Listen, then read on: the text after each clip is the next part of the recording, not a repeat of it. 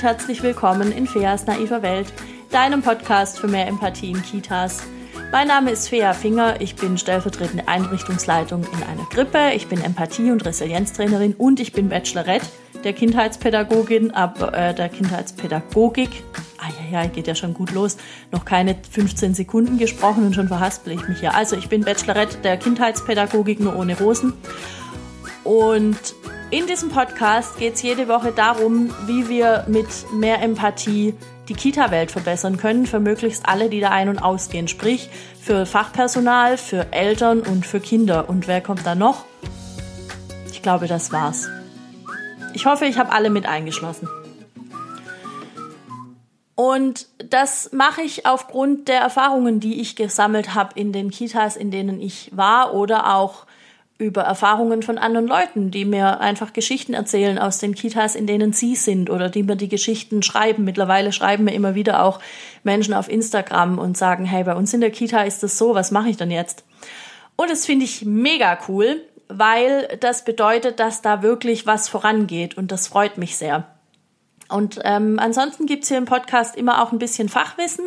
Ich erkläre immer so ein bisschen noch, warum ich die Dinge so sehe, wie ich sie sehe und warum ich finde, dass manche pädagogischen Handlungsstrategien einfach so langsam ins Museum gehören.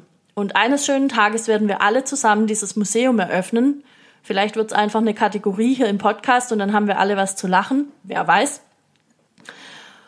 Und ähm, vor allem möchte ich mich sehr bedanken bei allen, die diesen Podcast hören, obwohl sie manchmal ein bisschen angetriggert werden und obwohl sie manchmal sich ein bisschen ertappt fühlen und sie hören es trotzdem und reflektieren das Ganze und verändern ihre Haltung oder sie schreiben mir nochmal ihre Gedanken dazu.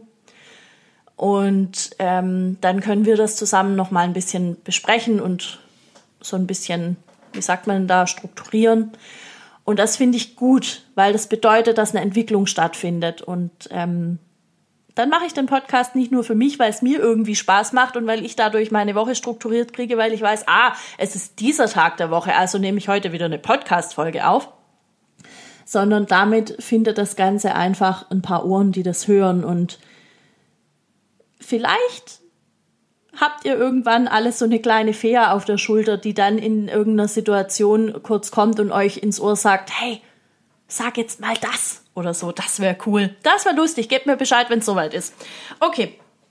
Ähm, in dieser Woche geht es um etwas, was mir schon recht oft begegnet ist in meiner, in meiner, wie sagt man da, in meiner Erfahrung wollte ich gerade sagen, das macht ja überhaupt keinen Sinn. Also einfach in meiner Laufbahn in Kitas, auch schon im Studium. Ähm, das wissen wahrscheinlich jetzt nicht viele. Meine Bachelorarbeit handelt da äh, oder ging um das ähm, Selbstbild der ErzieherInnen in, den, in der Krippe. Ich habe damals die Fachkräfte interviewt, die in der Krippe, in der ich, in der ich mein Praxissemester gemacht habe, gearbeitet haben, weil ich da schon irgendwie rausfinden wollte, ja, wie sehen die sich denn? Was für eine Haltung haben die denn? Und das hat mich einfach von Anfang an im Studium und auch jetzt noch immer wieder interessiert. Und ich finde es ganz spannend, was dabei rumkommt, was Leute erzählen, was sie denken über berufstätige Eltern, aber auch darüber, was sie im Grunde über ihren eigenen Beruf und ihr eigenes Arbeitsfeld denken. Und da kommen dann so lustige Sätze raus. Die sind nicht wirklich lustig, aber im Grunde kommen da ähm, so Sätze raus wie, ja, ich arbeite schon gern selbst in der Krippe, weil da ist es auch nicht so anstrengend, das sind ja nur die Kleinen, ist nicht so stressig, aber selbst würde ich mein Kind da nie hingeben. Oder, ja, ich würde mein Kind schon in der Krippe geben, aber nicht in die, in der ich arbeite. Oder, ja, also das Kind ist eigentlich schon noch zu klein, das würde ich nie machen. Ich würde mein Kind nie in dem Alter schon irgendwo hingeben. Oder so ganz unreflektiert, ja, ich finde die halt ganz süß und dann dachte ich, ich gehe da hin. Und an der Stelle habe ich mich selbst ertappt, weil ich weiß noch, wie ich in meinem ersten Praktikum in der Krippe dahin bin und dachte, ja, die sind ja ganz niedlich, aber was soll da schon groß passieren? Und dann habe ich gemerkt, hui, da passiert eine ganze Menge. Und ähm, dann habe ich, ich meine, es hat dann dazu geführt, dass ich auch jetzt sehr viel in, in Krippen gearbeitet habe und das immer noch tue, auch wenn ich zwischendurch durchaus auch im Kindergarten war. Es ist jetzt nicht so, dass ich immer nur Krippe gemacht habe. Ähm, und diese Aussagen sind jetzt schon alle voneinander ein bisschen zu differenzieren. Also in, den, in, der, in manchen Aussagen geht es eben darum, was ich im Grunde über Eltern denke, die ihre Kinder so früh in die Krippe geben. Also so dieses, ja, das Kind ist eigentlich noch zu klein, das würde ich nie machen. Und das andere ist, ähm, ja, ich würde schon mein Kind in eine Krippe geben. Ich würde das vielleicht auch schon mit einem Jahr machen. Das finde ich nicht so schlimm. Aber in der Krippe, in der ich arbeite, geht das auf keinen Fall. Also das, das, ich glaube, das dürfen wir ein bisschen voneinander differenzieren, weil das ja zwei verschiedene Aussagen sind. Eigentlich sind es sogar drei Aussagen, weil ähm, das Kind ist eigentlich zu klein, das würde ich nie machen. Das beinhaltet auf der einen Seite, dass ich persönlich eben finde, dass, dass mir das zu jung wäre. Ich würde mein Kind gerne noch ein bisschen länger bei mir zu Hause haben und das ist ja in, in Ordnung so. Aber auf der anderen Seite kann das halt schon auch ein Angriff sein, beziehungsweise ein Unverständnis den Eltern gegenüber, dass die das machen. Und ähm, das finde ich total spannend. Also ich habe mir dann jetzt so die Frage gestellt, woher kommen denn diese Aussagen? Also warum ist denn da keine Überzeugung da, dass das eine gute Arbeit ist, die ich mache? Weil wenn ich eine gute Arbeit mache, eine qualitativ hochwertige Arbeit, dann können auch kleine Kinder zu mir kommen. Ob das jetzt Säuglinge sein müssen, ja, darüber kann man tatsächlich streiten. Da merke ich meine eigene Haltung. Das, da, da bin ich war vielleicht auch nicht so ganz ähm, so ganz frei von allem, würde ich jetzt mal sagen. Das, ja, aber da geht's eben los, ja, da können wir jetzt echt diskutieren. Ähm, aber ja, stelle ich jetzt, stelle ich meine eigene Arbeit in Frage, stelle ich grundsätzlich in Frage, ob es Krippen geben muss. Aber warum arbeite ich denn dann da, wenn ich, wenn ich das alles so in Frage stelle? Warum gehe ich dann in die Krippe und arbeite dort? Das macht überhaupt keinen Sinn. Dann sollte ich vielleicht lieber irgendwas anderes machen. Im Kindergarten arbeiten oder keine Ahnung, ganz was anderes. Dann ist auch so die Frage, wenn ich, wenn ich mein Kind früher in eine Krippe gebe und aber eigentlich möchte ich das gar nicht, weil eigentlich bin ich überzeugt, dass ein Kind erst mit drei in den Kindergarten sollte oder vielleicht bin ich im Grunde, obwohl ich Erzieherin bin, sogar davon überzeugt, dass es am besten ist, mein Kind gar nicht irgendwo in eine Betreuung zu geben, bis es in die Schule geht. Spannende These ist mir gerade so eingefallen, könnte ja auch sein. Also heißt das dann, dass die Aussage eigentlich bedeutet, ich hätte Angst, eine schlechte Mutter zu sein oder ich hätte Angst, ein schlechter Vater zu sein oder überhaupt einfach das nicht richtig zu machen, weil ich mein Kind so früh abgebe? Oder hätte ich Angst, dass die Kolleginnen, das Fachpersonal, auf das mein Kind dann trifft, dass das einfach solche Obereulen sind, die komische veraltete Handlungsmuster anwenden, die ich für mein Kind nicht möchte. Was genau steckt hinter diesen Aussagen? Und ganz ehrlich, ich habe keine Antwort darauf. Das sind einfach Thesen, das sind so ein paar Fragen, die ich mir dazu überlegt habe. Ich habe dazu keine abschließende Antwort. Ich glaube, es kann von allem ein bisschen sein. Interessanterweise gibt's dazu auch gerade eine Studie ähm, von, von der Pädagogischen Hochschule und und der Universität in Heidelberg. Die haben 320 pädagogische Fachkräfte aus Kitas befragt, was sie über berufstätige Eltern denken im U3-Bereich, also in der Krippe. Und da, gab, da, da gibt's total spannendes Ergebnis. Da habe ich kurz sehr geschluckt. Ähm, und zwar ist eins der Ergebnisse, das da rauskam, dass ErzieherInnen, die unter 40 Jahren alt sind, eher eher für ein traditionelles Familienbild sind, sprich, die sind eher dafür, dass die Mutter zu Hause bleiben sollte, bis das Kind, habe ich vergessen, wie alt ist, müsste ich jetzt nochmal nachgucken, aber dass es eben nicht in die Grippe geht und selbst wenn es in die Grippe geht, dass die Mutter dann möglichst zu Hause ist oder nur in Teilzeit arbeitet und dass der Vater äh, das Geld ran schafft. es sind, ich glaube, sieben Prozent für, sind, sind dafür, dass der Vater zu Hause sein sollte im Bereich der ein bis dreijährigen oder ein bis zweijährigen. Ich müsste noch mal genau nachlesen. Und da habe ich sehr geschluckt, weil ich dachte, ach krass, guck an. Also, abgesehen davon, was das alles bedeutet für die Rente,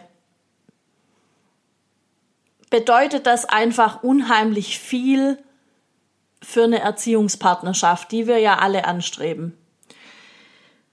Das beeinflusst, das mögen jetzt unterbewusste Haltungen sein, aber das beeinflusst ja genauso im Unterbewussten meine Haltung oder, oder meine Meinung über Eltern, die ihre Kinder in die Krippe geben.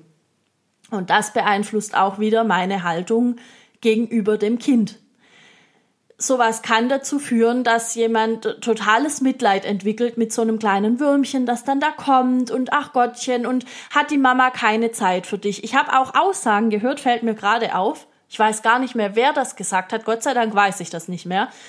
Ähm, wo jemand gesagt hat, ja, ah, die, die, das arme Kind, das ist ja jetzt so lange in der Kita, jeden Tag, das kennt ja seine eigenen Eltern nicht mehr das ist ja einfach ein Quatsch. Was wird denn das Kind seine Eltern nicht mehr kennen? Natürlich kann man da jetzt irgendwie drüber diskutieren, ob das nötig sein muss oder nicht. Aber ganz ehrlich, wer darüber diskutieren sollte, sind die Eltern und nicht wir. Fertig. Eigentlich kann ich die Folge an der Stelle beenden. So. Ähm, dieses Mitleid kann einfach auch dazu führen, dass ich zu viel Verantwortung nehme, äh, übernehme und dass ich zu sehr, ähm, dass ich mich für zu wichtig finde. Dass ich finde, ja, aber das Kind hat ja sonst nichts. Also, ne, da haben ja die Eltern auch nicht mehr viel von. Und vor allem, warum kriege ich denn Kinder, wenn ich es dann den ganzen Tag in die Kita gebe? Weiß ich nicht, Ulla frag die Mutter, frag den Vater, ich kann es dir nicht sagen, es ist mir auch egal. Ich habe jetzt übrigens parallel dazu nochmal diese Studie rausgesucht. Und es ist tatsächlich so, dass sieben Prozent der befragten pädagogischen Fachkräfte in diesen Kitas dafür sind, dass die Väter ganz zu Hause bleiben bei ein- bis zweijährigen Kindern. Und alle anderen finden, dass entweder beide Eltern in Vollzeit arbeiten sollten oder dass die Mutter ganz zu Hause bleiben sollte, 32 Prozent immerhin noch bei ein bis zwei, zwei Jahre. Und je älter die werden, umso mehr nimmt das ab. Aber es ist nie, nie, nie so, dass ganz viele sagen, der Vater sollte zu Hause bleiben oder der Vater sollte in Teilzeit arbeiten und die Mutter in Vollzeit. Das gibt's einfach nicht. Es ist immer sehr so, dass, ähm, dass eigentlich das ganze Ding an der Mutter hängt. Und dann frage ich mich so ein bisschen, was machen wir denn jetzt mit Eltern, die nicht in dieses traditionelle Familienbild passen? Wir haben einfach nicht mehr nur Mutter, Papa, Kind, Ende im Gelände und ein Collie in der Einfahrt. Wie hieß das in diesem Film? Also, haben wir nicht. Es gibt mittlerweile einfach Mütter, die alleine Mütter geworden sind. Es gibt Mutter und Mutter und es gibt Vater und Vater. Und ähm, ja, was machen wir denn dann? Dann, da, also schon allein da hängt ja dann mein ganzes Weltbild eigentlich fest, wenn ich dieses Weltbild habe von so einer traditionellen Familie. Also ich glaube, da dürfen wir alle noch ein bisschen dazulernen und alle dürfen da noch ein bisschen noch ein bisschen sich reflektieren. Was die Studie auch zeigt, ist, dass diese Haltung und diese Einstellung gegenüber Familien oder auch gegenüber meiner, also ja, im Grunde geht es ja auch, wenn ich sage, ja, ich würde mein Kind nicht so früh in die Krippe geben, ist es auch eine Haltung äh, gegenüber Familien. Und das ist meine eigene Wertvorstellung, mein eigenes Bild von, wie hätte ich denn gern ein Familienleben? Wie, wie stelle ich mir das denn vor für mich? Und das ist alles nicht so das Problem. Also ich möchte jetzt auch nicht, dass irgendwer denkt, oh, die Fea hat gesagt oder so. Das ist nicht das Problem. Solange ich es reflektiert habe und solange ich weiß, dass das eben das ist, was ich für mich gerne möchte. Aber das ist dann nicht allgemeingültige äh, Regelung, sondern das ist das, was ich möchte. Und das ist voll in Ordnung, solange alles andere eben auch bestehen kann und solange ich nicht unterbewusst dann anfange, Leute zu verurteilen, weil sie ein anderes Leben führen und weil sie für sich selbst eine andere Lösung gefunden haben. Und ich finde auch, dass Eltern ein unheimlich großes Vertrauen in uns setzen, indem sie uns ihre Kinder bringen und auch indem sie uns diese Kinder vielleicht über einen langen Zeitraum am Tag bringen. Ich glaube nicht, dass die sich überlegen, geil, lass mal ein Kind kriegen und dann geben wir das Teil von 7 bis 18 Uhr in die Kita, von sechs Monate, bis es irgendwie sechs Jahre alt wird, weil dann geht's in die Schule und das wird noch geiler, weil da gibt's dann noch den Hort oder die Kerni oder wie immer das dann im örtlichen Fachjargon heißt. Ist das das Gleiche? Ich bin mir da nicht sicher. Das ist tatsächlich überhaupt nicht mehr mein Fachgebiet. Gesundheit. Oh, Estrella musste niesen. Sie hat sich an irgendwas verschluckt. Sie war im Keller. Ich glaube, es ist eine Spinnwebe gewesen. Nee, nicht verschluckt. Wie heißt das? Sie hat es in die Nase bekommen. So, wieder zurück zum Thema. Worauf ich hinaus möchte, ist, dass wir alle unsere Haltung da einmal reflektieren dürfen und dass es am Ende für mich mittlerweile eigentlich darauf hinauslaufen darf, zu sagen, es ist halt nicht mein Leben. Ich für mich würde es vielleicht anders handhaben, aber diese Familie, wie immer sie aussieht, tut das Bestmögliche für sich. Und das ist gut so. Und meine Aufgabe ist, das zu unterstützen, was das Bestmögliche ist für die Familie und für dieses Kind. Und damit ist eigentlich im Grunde alles gesagt. Was ich aber doch noch machen möchte, ist ähm, nochmal darauf hinzuweisen, was diese unterbewussten Wertvorstellungen und diese unterbewussten Haltungen, wenn die nicht reflektiert sind, was die einfach machen mit mit, mit einer Erziehungspartnerschaft und, und äh, mit dem Umgang mit, von mir und der Familie. Wenn ich nämlich eigentlich denke, und manche denken das sehr offen, dass die ihr Kind irgendwie abschieben oder dass die, dass die vielleicht besser gar keine Kinder bekommen hätten, weil jetzt können sie es eh nicht und äh, da fallen ja auch so Sachen drunter wie, ähm, ja, die haben das gar nicht im Griff und die können überhaupt keine Regeln setzen und so weiter. Das wissen wir nicht. Wir dürfen uns da alle drüber bewusst sein, dass wir nur einen Ausschnitt sehen. Und ob ich das für mich und für meine Kinder, für meine Familie auch so machen würde, steht auf einem völlig anderen Blatt. Und dann ist es doch auch so, dass wir mittlerweile, glaube ich, alle begriffen haben sollten, dass manchmal Dinge einfach komplett anders laufen, weil Kinder Kinder sind. Ja, Genau, das möchte ich dazu sagen.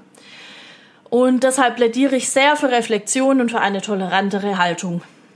Und wie kann ich das jetzt machen? Ich kann mir Reflexionsfragen stellen. Ich kann mir überlegen, habe ich schon mal eine dieser Aussagen, die da jetzt gerade genannt wurden, getätigt? Und dann muss ich zu meiner Schande gestehen, oh ja, oh ja, das habe ich. Nicht nur eine davon. Und Ah, es geht übrigens auch umgekehrt. Es kann auch sein, dass es Leute gibt, die sagen, na, für die wäre es aber schon auch besser, die würden ihr Kind einfach mal in die Kita geben, dann wären sie vielleicht nicht so überfordert. Geht auch, nur mal am Rande eingeworfen. Ähm, also habe ich mir schon mal, habe ich mich sowas schon mal sagen hören oder habe ich schon mal jemand anderen sowas sagen hören und habe im ersten Moment gedacht, ja, stimmt, Stimmt, die schieben ihr Kind voll ab. Also das sitzt hier den ganzen Tag und warum kriegen die eigentlich Kinder? Und warum geht die Mutter eigentlich arbeiten? Die sollte einfach zu Hause sein, bis das Kind zwei Jahre alt wird oder zweieinhalb.